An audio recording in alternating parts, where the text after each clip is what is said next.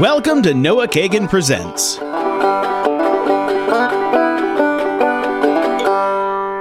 What up, everyone? It's your boy Symmetry, aka Rabbi Can't Lose, aka Noah Kagan.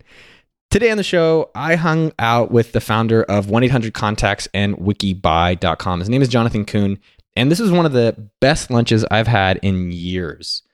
Who is this guy? He started 1 800 Contacts that got sold for almost a billion. Secondly, he helped fund the movie with his brother and wife, Napoleon Dynamite. You remember that one? Pedro. Uh, he also fought the government, no big deal. Uh, for five years, he was there for a bunch of time, and he basically got Americans the rights to get their lens prescriptions. We just all take that for granted. And it was just such an insane lunch. I rushed back home because I wanted to record and share the things I was able to learn myself from this lunch. And the lunch itself actually started off pretty weird. So I got there a little bit early. I was actually wearing full cowboy attire. Yes, ma'am, I was. I reckon that's true. Uh, so I got my table, and uh, the lady was helping me. The man was very, very, very kind.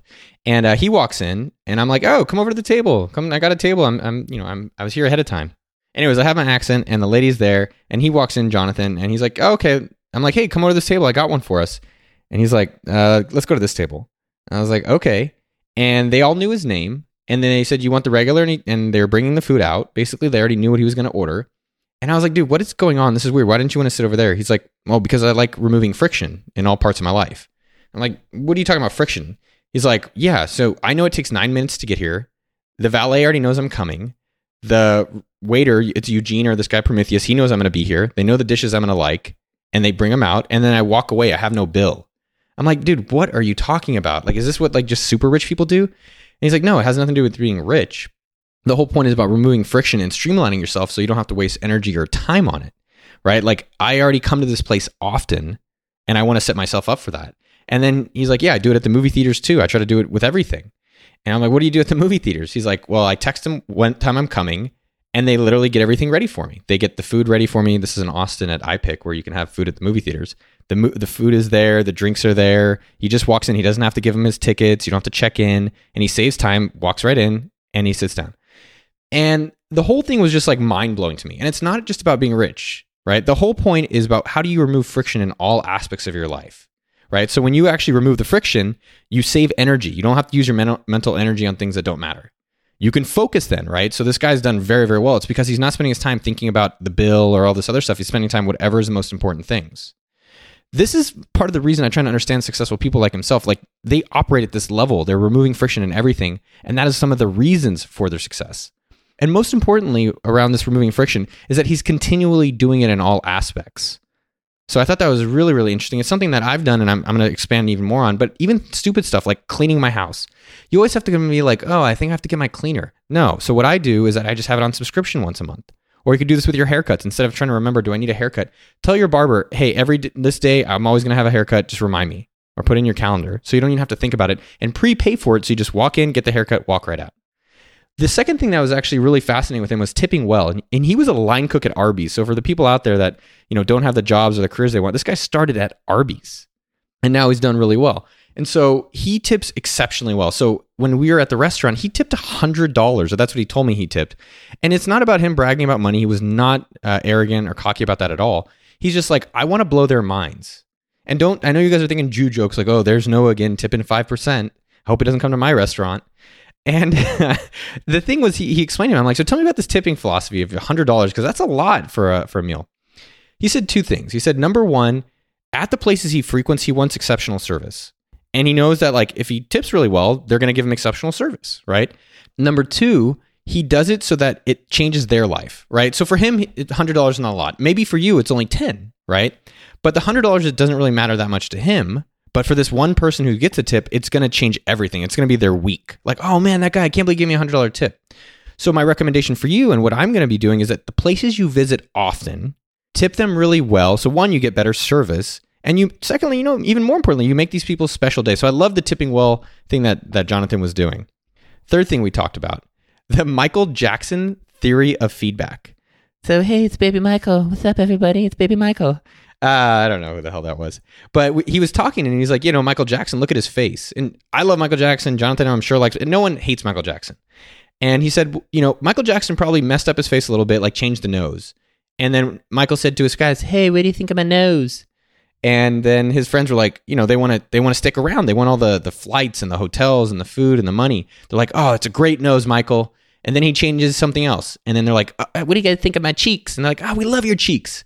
And I thought it was such an interesting point about the Michael Jackson theory of feedback, where Michael Jackson maybe didn't keep around people that challenged him.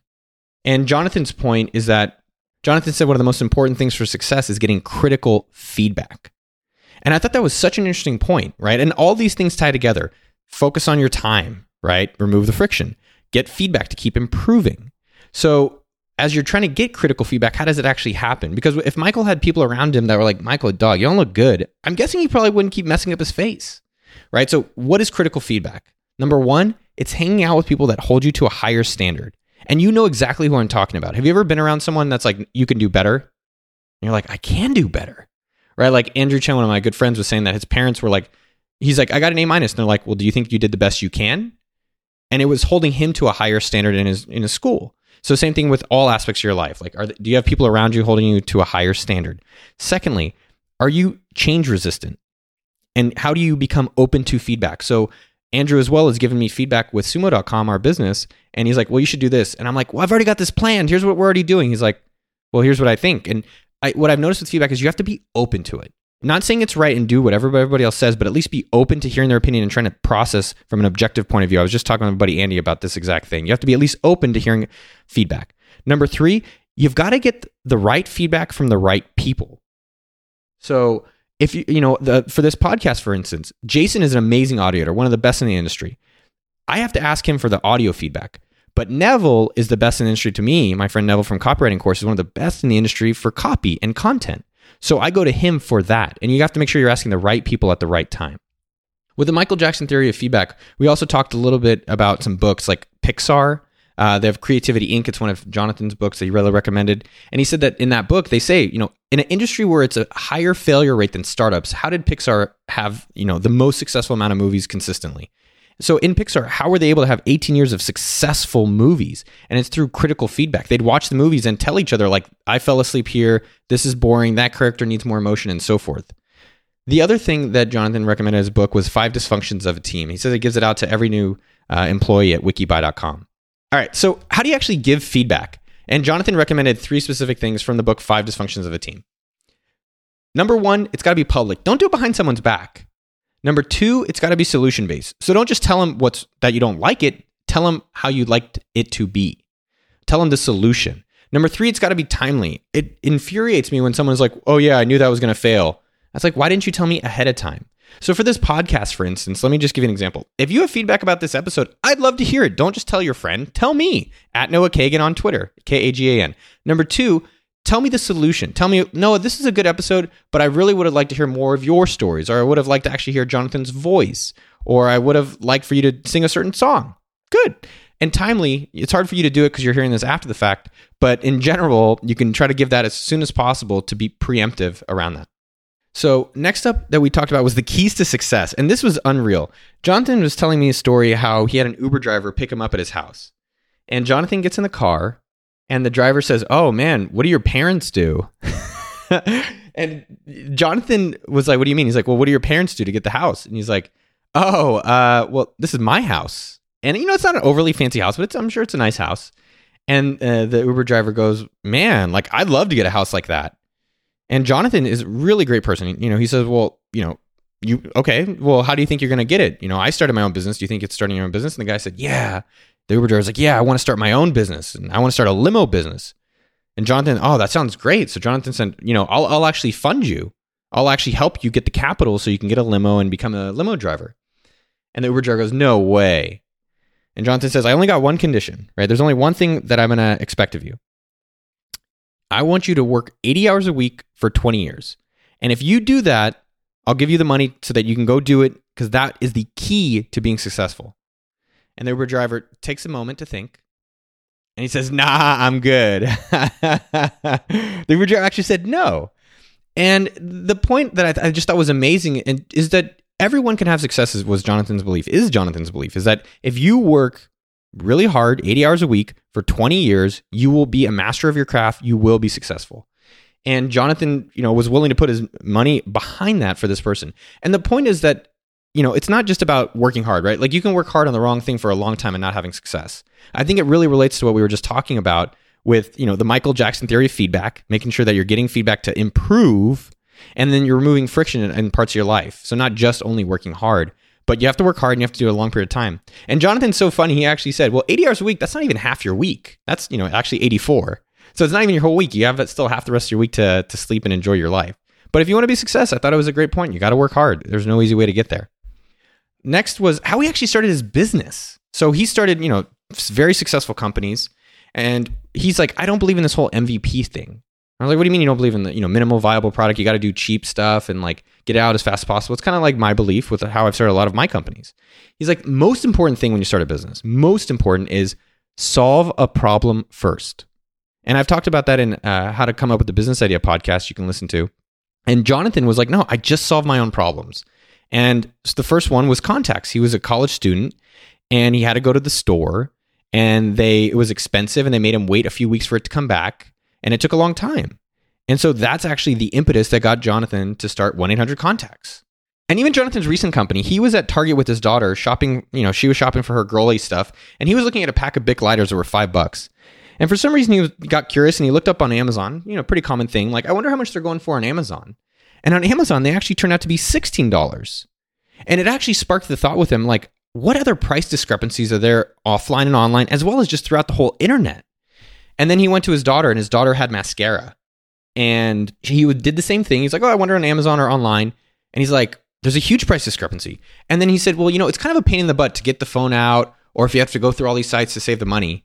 And he's like, well, there's got to be a solution to that. And there wasn't. So WikiBuy is his solution for that. My, my personal thought is like, Jonathan, I'm the Jew here, clipping, uh, clipping coupons. Like, what are you doing being a billionaire? And I actually asked him that. I'm like, dude, why, you don't cut coupons. You're tipping people hundreds of dollars. You know, what? why did this matter? And he said, look, it's important, right? It's a market inefficiency. I want people to get the best prices, and that's something that I can change the world doing. And I want it for myself. And I really like that message. The last thing we talked about was staying up to date. Uh, I just turned 35, it was my birthday.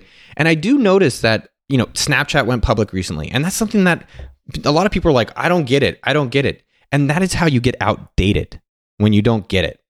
So it's not that I want people to go chase trends and fads, but I'm, I am curious, like as we get older, how do I stay up to date with the new technology and, and not be open to feedback, not be open to new things? So I asked Jonathan that question. And he said, Well, I have kids that are young and they show me the new stuff. And I was like, Jonathan, that's a little harder for me. so I'm not going to go have kids just to find out what's new. And he's like, okay, fine. Uh, and he said, well, one thing that he actually does, and I thought this was a great uh, technique or tactic, is that he has a monthly poker game with young entrepreneurs. So everyone wins. The young kids get to learn all this amazing wisdom Jonathan's been able to build up over the years. And then he gets to connect with them and learn about what new technologies are really coming out. You know, that's actually years ago how he found out about Slack and got, you know, he was able to do that early in his company. So Jonathan was really impressive. This is the lunch we had. Uh, just re- reminding you the things that to think about that, I, that Jonathan really stuck with me is number one, remove friction in all aspects of your life. Think about where you can remove friction and streamline the process. Number two, tip well. And, you know, even a ten dollar tip on a, at Chipotle may not mean a lot to you or may not matter a lot to you, but it'll make you feel damn good, and it'll change that person's day, if not their whole week or life.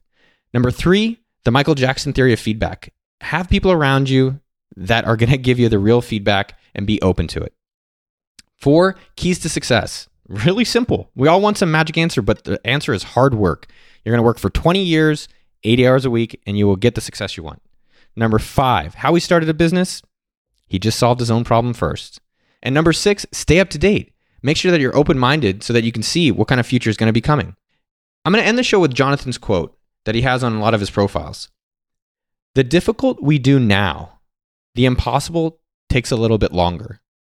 That's Jonathan Coon. We had lunch together, and these are the notes just from one lunch. Check out his site, wikibuy.com.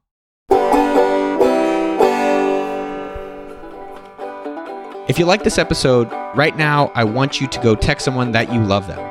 After you're done with that, I really, really, really want feedback, just like Jonathan said on this. So you can tweet me at Noah Kagan, K A G N, with any feedback you have it. Make sure that you have it's public, it's solution based, and hopefully you do it right away. Number four, I don't charge, I don't sell any ads. I do this because I really like sharing this stuff. Please leave me a review. It takes two seconds and I really, really, really appreciate it. Have a magical day. Who's your favorite Sesame Street character?